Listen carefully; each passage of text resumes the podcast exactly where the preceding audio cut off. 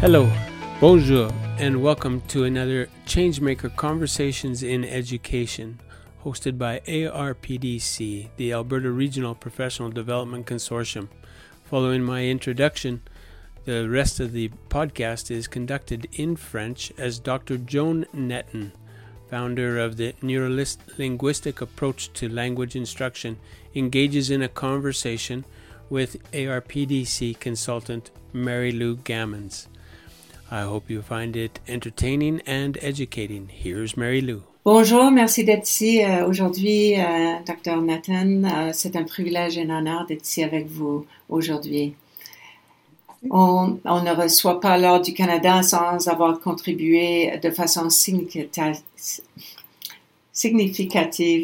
et, tout au long de sa vie au Canada ou pour l'humanité en général. Euh, je crois dans ce cas que vous, vous avez euh, servi euh, les deux, le monde entier et le Canada. Vous êtes un, un, une chercheuse renommée internationalement et qui a passé la majeure de, partie de sa vie, plus de 50 ans, à étudier les avantages culturels et cognitifs du bilinguisme et du plurilinguisme. Dr. Nathan est diplômée en quatre universités, dont Saskatchewan, Toronto, McGill et UQAM, Université de Montréal, de Québec à Montréal. Elle détient un brevet d'enseignement des provinces euh, du Québec et Terre-Neuve. Au cours de sa carrière, elle a été impliquée dans le domaine de la didactique du français, langue première et langue seconde, au niveau provincial, fédéral et international. Elle a commencé sa carrière comme enseignante du français langue seconde, euh, du primaire aux adultes dans le système scolaire à Saint-Lambert, Québec. Pendant une trentaine d'années, elle a été professeure faculté d'éducation à Memorial University à Saint John, Terre-Neuve, où elle a développé des programmes de formation des enseignants de français langue seconde et pour le programme d'immersion. Elle a introduit des pro programmes d'immersion à cette province. Et comme membre de l'Institut euh, euh, pour euh, la recherche éducationnelle et le développement, elle était responsable pour l'évaluation de tous les programmes de la province. Pendant quatre ans, elle était au ministère de l'Éducation où elle a assisté le, le gouvernement à créer des écoles francophones et implémenter des programmes, excuse, et implémenter des programmes de français langue première. Elle a aussi agi comme membre de plusieurs comités gouvernementaux pour l'amélioration des programmes euh, de, FLM et FLS au Canada et aussi été professeur invité au programme de maîtrise en éducation à l'Université Sainte-Anne, Nouvelle-Écosse. Et euh, chercheur en um, Second Language Education Center, Université Nouveau-Brunswick. Um, et visiting scholar au centre TESL, l'Université de Concordia, Montréal. Elle était invitée à participer à une commission parlementaire sur l'enseignement des langues au pays de Galles. Au cours des années, elle écrit beaucoup d'articles et plusieurs chapitres dans des ouvrages en didactique des langues. Ah, elle a été euh, à deux reprises membre du comité de rédaction de la Revue canadienne de langue vivante et elle est co-auteure de matériel didactique. Elle a été très impliquée dans les organisations professionnelles, aussi bien qu'avec des parents. Elle est membre honoraire de l'Association canadienne des études curriculaires, la section francophone, membre honoraire de l'Association ontarienne des professeurs de langue vivante, membre honoraire à vie de l'Association canadienne uh, Parents for French, dont elle a été présidente nationale. Elle a siégé au comité exécutif de l'Association canadienne de la linguistique appliquée du français pour l'avenir et de la Fondation canadienne pour le dialogue des cultures pendant plusieurs années. Pour sa contribution à l'avancement de la dualité linguistique au Canada, elle a été conçue comme membre de l'Ordre du Canada. Elle a été attribuée aussi la médaille du Jubilé d'or et le diamant de la reine Elisabeth II pour son, euh, pour son travail bénévole dans la communauté. Pendant sa carrière, elle a supervisé une trentaine de thèses de maîtrise et a reçu des subventions, l'une du Conseil de recherche en sciences humaines pour l'étude de l'interaction enseignant-élève dans les cours d'immersion et l'autre du gouvernement du Canada pour améliorer la compétence communicative des élèves du programme français de base.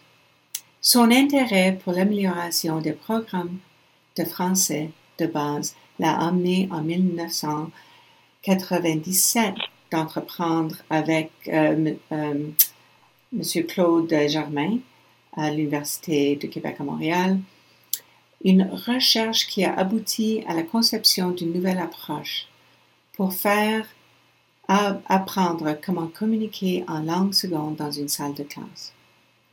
L'approche neurolinguistique, maintenant implémentée dans la plupart des provinces et euh, les territoires du Canada, et appliquée en certains pays d'Europe, Asie, euh, en Amérique du Sud et euh, au Mexique pour l'enseignement des diverses langues secondes. Et alors, merci infiniment d'être ici aujourd'hui. Euh, vous avez absolument nous offert énormément de choses et on aimerait apprendre davantage. Qu'est-ce que c'est l'approche neurolinguistique? L'approche neurolinguistique, euh, c'est un nouveau paradigme pour l'apprentissage de langue seconde. Ça veut dire que c'est une nouvelle façon de comprendre comment on apprend euh, à parler dans une langue seconde et euh, c'est basé sur les recherches en neurolinguistique. C'est pourquoi on utilise on l'appelle l'approche neurolinguistique. C'est euh,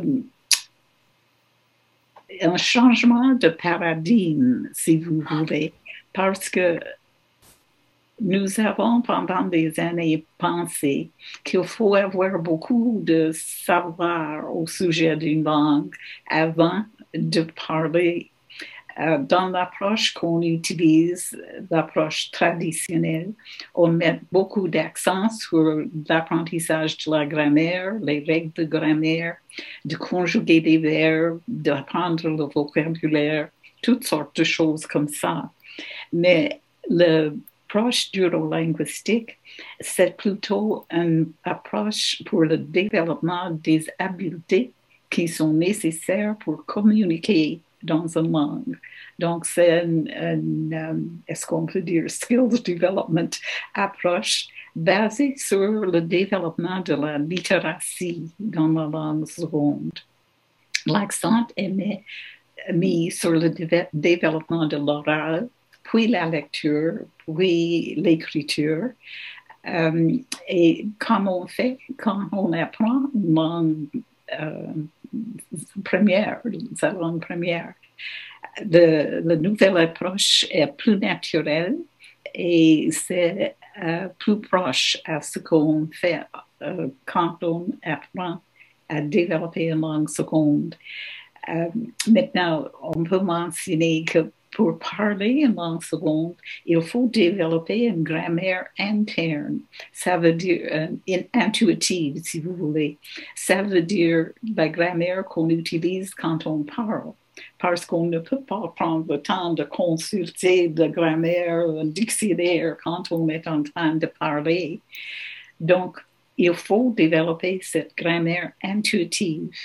Dans l'approche traditionnelle qu'on utilise qui est la base de nos ressources en, euh, français de base en général, on ne développe pas la grammaire intuitive. On concentre sur le développement de la grammaire externe. La grammaire externe, c'est important pour lire, pour écrire, mais ça ne m'aide pas euh, à parler dans une langue seconde.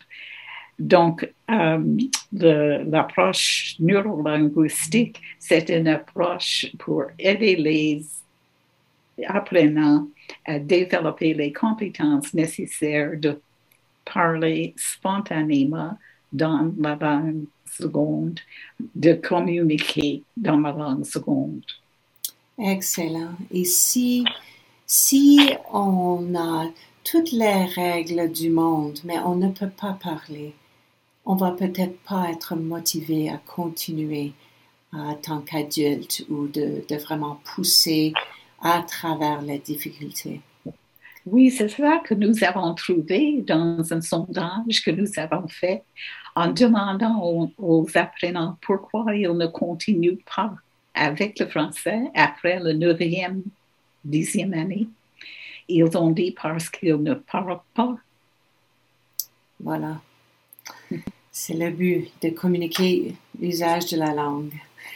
Et euh, alors, quelles, euh, quelles, ont été les, circonstances qui ont mené à la conception de l'approche neurolinguistique?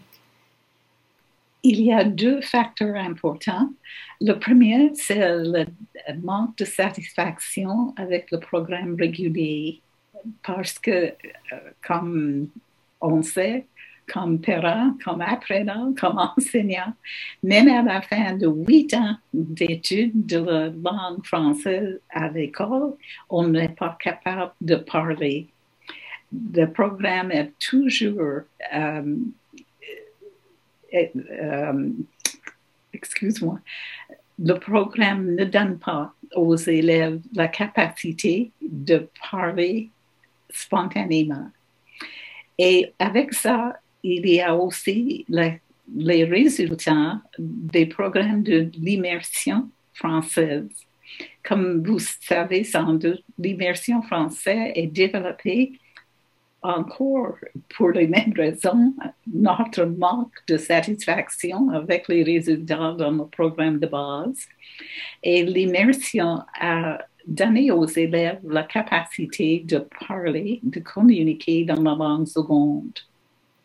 Donc, euh, le groupe d'enseignants avec qui je travaillais euh, à Terre-Neuve a pensé qu'il était nécessaire d'essayer d'améliorer le résultat du programme régulier parce que ce n'était pas juste vraiment de mettre euh, tous les élèves dans ce programme où ils ne peuvent pas atteindre la capacité de parler. Et ils ont suggéré aussi que peut-être nous devrions adapter ou adopter des stratégies qu'on utilise en immersion pour développer les, euh, les habiletés euh, d'utiliser la langue euh, dans les programmes de base. Et donc, nous avons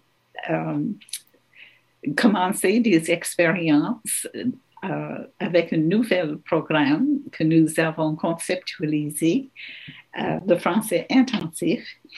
Et dans ce programme-là, nous avons utilisé les stratégies pour le développement de la langue basées sur le développement de la littératie, de communiquer d'être capable de lire, d'écrire en français, mais toujours pour donner un message.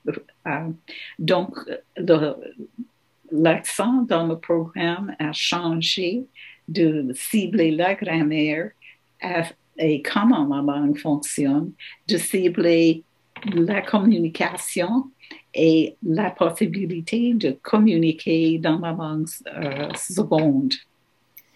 Et nous avons euh, eu des expériences Terre-Neuve pendant six ans. Et nous avons développé un programme qui nous a euh, beaucoup euh, réjouis parce que ça a fonctionné les élèves dans le programme à la fin de cinq mois de français intensif étaient capables de parler avec une certaine spontanéité. Incroyable. Ça, c'est vraiment quelque chose. Alors là, au début, vous avez pris, si j'ai bien compris, des idées, des stratégies de l'immersion, vous l'avez mis en français intensif, mais d'après ce que je comprends aussi, on commence à prendre de français intensif des stratégies vers l'immersion. Il y a un va-et-vient aussi. Parce que je, ce que je, je vois, l'importance est l'usage et de, communiquer euh, le côté oral dans les, dans les classes d'immersion. D'après vous, est-ce qu'on doit mettre plus l'accent sur l'oral aussi? C'est très important de mettre l'accent sur l'oral euh, parce que nous avons parlé de, euh, nécessité de développer une grammaire intuitive. Et la grammaire intuitive peut être développée seulement en utilisant la langue à l'oral. Et si on ne développe pas la grammaire interne, on n'est pas capable de parler spontanément. Donc, c'est très important que l'oral prend presque 50% d'une période euh, ou de, des activités dans une classe, même dans les classes d'immersion. Qu'est-ce que vous pourriez dire, Dr. Nathan, aux enseignants qui pensent que le curriculum est très lourd et il n'y a pas assez de temps dans une journée à enseigner de cette façon parce qu'il y a tellement à apprendre des verbes, des règles, etc. Qu'est-ce que vous pourriez dire aux enseignants? Ça, c'est un peu difficile à expliquer très brièvement, mais euh, si on ne prend pas le temps de parler et de discuter de ces sujets qu'on doit apprendre, on ne peut pas développer la capacité de euh, utiliser la langue seconde. Donc, c'est la manière dont on étudie les, matières. Il faut changer les stratégies afin qu'on parle et on ne fait pas toujours simplement de la lecture et de l'écriture. Et euh, en espérant qu'on peut adapter les stratégies qu'on utilise euh, dans l'approche neurolinguistique pour euh, mieux présenter les matières dans les programmes d'immersion. Nous allons probablement parler de ça un peu plus euh, à un autre moment. C'est ça. Alors, dans, euh, alors c'est ça. Alors, dans une classe de neurolinguistique et dans une classe traditionnelle, les, les grandes différences sont euh, vous allez visiter euh, une, euh, une, salle de classe où on applique l'approche neurolinguistique, probablement la chose que vous allez remarquer d'abord, c'est qu'il y a beaucoup plus d'utilisation de la langue, surtout à l'oral. Euh, le français est le moyen de communication dans la salle de classe pour toutes les activités et le français est le moyen pour les élèves de communiquer entre eux. Nous avons développé des stratégies afin que nous modélisons pour les enfants les structures qu'ils devraient utiliser et puis nous les donnons l'occasion de les utiliser. Donc, vous avez beaucoup plus d'activités dans une classe euh, où on applique l'approche neurolinguistique.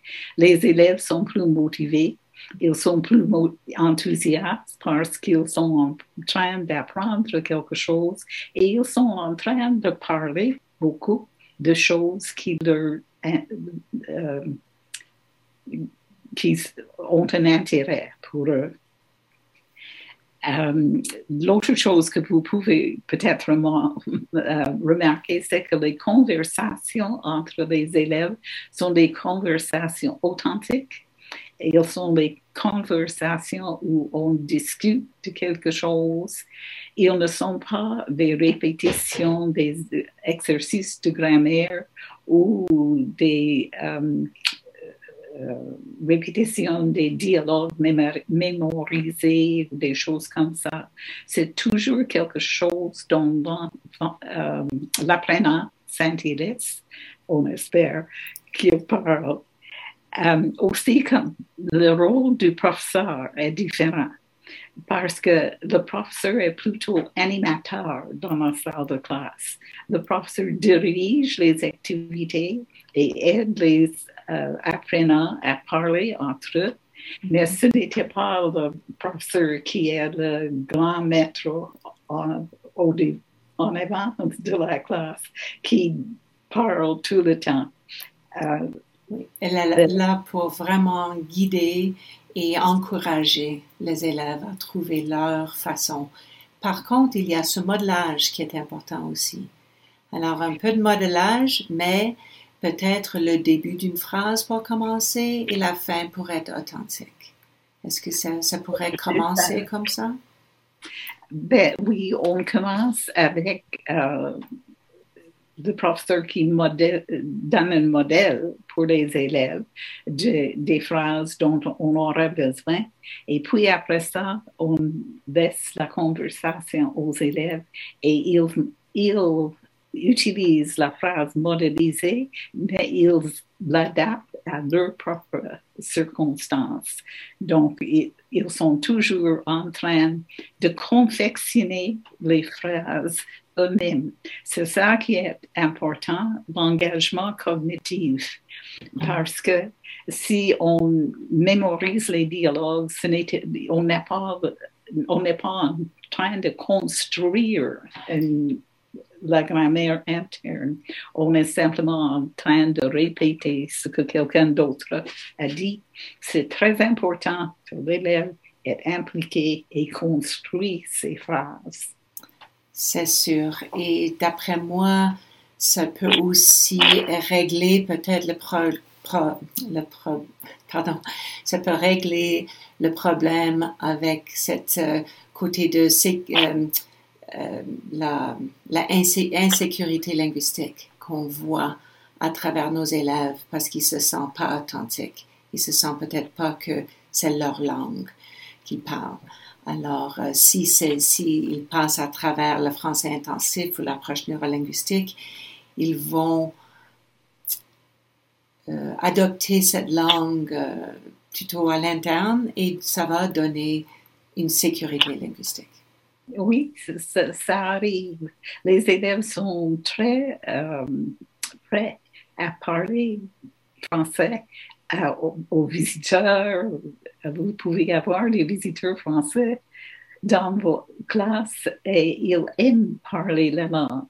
Ils sont fiers, ils ont la confiance aussi. Alors c'est beau, c'est très beau ça. Merci. Et on trouve euh, l'approche neurolinguistique, pas certainement juste au Canada, mais un peu à travers le monde en ce moment. Ben, euh, l'approche est utilisée mal dans, euh, au monde. Euh, c'est utilisé en Chine, euh, au Japon, à Taïwan. comme vous avez dit, c'est utilisé au Mexique, mais aussi à Brésil, à Colombie. Et c'est utilisé en France, en Belgique, en Pologne et probablement d'autres pays de l'Europe. Euh, il est utilisé maintenant aussi pour les adultes, euh, surtout les immigrants et euh, les, les réfugiés. En France, c'est utilisé pour les réfugiés, les, les enfants des réfugiés. C'est utilisé aussi au niveau de l'université pour les étudiants qui veulent apprendre une langue et veulent apprendre à parler la langue. Euh, comme vous avez mentionné, je crois, c'est utilisé maintenant aussi pour d'autres langues, pour l'anglais, pour l'espagnol, par exemple. Et surtout ici au Canada, c'est utilisé pour les langues autochtones. Donc, euh, par exemple, les euh, territoires du nord, euh, nord-ouest, excuse-moi, ont mandat, mandaté que les l'approche utilisée pour les langues autochtones dans leur euh, euh, territoire. Euh, c'est intéressant aussi peut-être à savoir qu'au Canada, la province du Nouveau-Brunswick a remplacé le programme traditionnel avec l'approche neurolinguistique. Et ils ont dans leurs écoles les deux approches, l'approche neurolinguistique et l'immersion, afin d'aider plus d'étudiants à devenir bilingues euh, à, la fin des études secondaires. Et en Nouvelle-Écosse, euh, nous avons tous les programmes du français euh, sont basés sur les principes du français de base.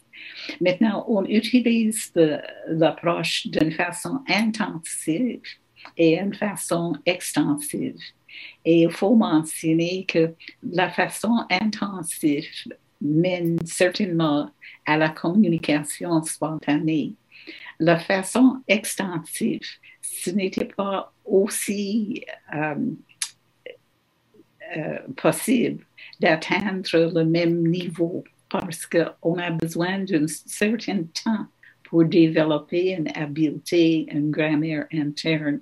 Mais l'utilisation de l'approche euh, aide les gens, les apprenants, à parler avec plus de spontanéité et ils sont certainement plus motivés dans leur classe.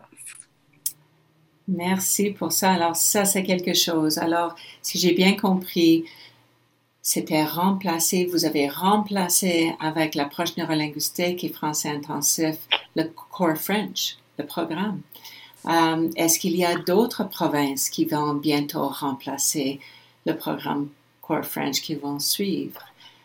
Je, ne peux pas répondre malheureusement pour les autres provinces, mais je sais qu'à euh, à Terre-Neuve, on est en train d'essayer de modifier les ressources qu'on utilise dans la salle de classe de cours euh, pour adapter des stratégies et euh, de l'approche neurolinguistique pour avoir des, plus de capacité de parler parmi leurs élèves. Excellent. merci, Dr. Nathan. À travers votre, votre passion, votre curiosité, votre détermination, c'est nous autres, c'est le Canada et le monde maintenant entier qui ont vraiment eu le bénéfice de vos recherches, de votre travail. Et c'est vraiment un plaisir énorme d'être ici avec vous aujourd'hui. Et je, je, vous remercie pour votre temps. Et euh, et on a, on a hâte d'avoir la série qui s'en vient avec, euh, avec David McFarlane et, et vous au mois d'avril. Et on va mettre le lien ici qui commence le 6 avril. Et c'est une série pour les enseignants en immersion et il y a une voix aussi pour les, les enseignants de français langue seconde. Parce qu'il y a des différentes besoins selon les, les différents contextes. Oui, c'est ça exactement. Oui, absolument. Euh, et, et, on verra, et, il y en a des, des, contextes quand on travaille avec français langue seconde où on a des élèves qui parlent peut-être ils sont moins habiles à, à, parler la langue, alors ils auront besoin des stratégies un peu différenciées aussi. Est-ce que c'est vrai? En fait, euh, de notre mieux de, répondre aux besoins de tous les étudiants. Et c'est très important de savoir que vraiment, à travers le monde, il y a beaucoup de gens qui parlent plus qu'une langue et beaucoup de gens qui sont même non scolarisés. Donc, c'est possible d'apprendre à parler une langue n'importe euh, euh, votre niveau de scolarisation. Alors, avec ça, je trouve ça c'est ça c'est une bonne fin et je vous remercie infiniment d'être ici aujourd'hui. On se revoit le 6 avril. Merci. Thank you for joining ARPDC for this podcast episode. For information on sessions featuring Dr. Joan Netton, please visit sapdc.ca. Thank you and take care.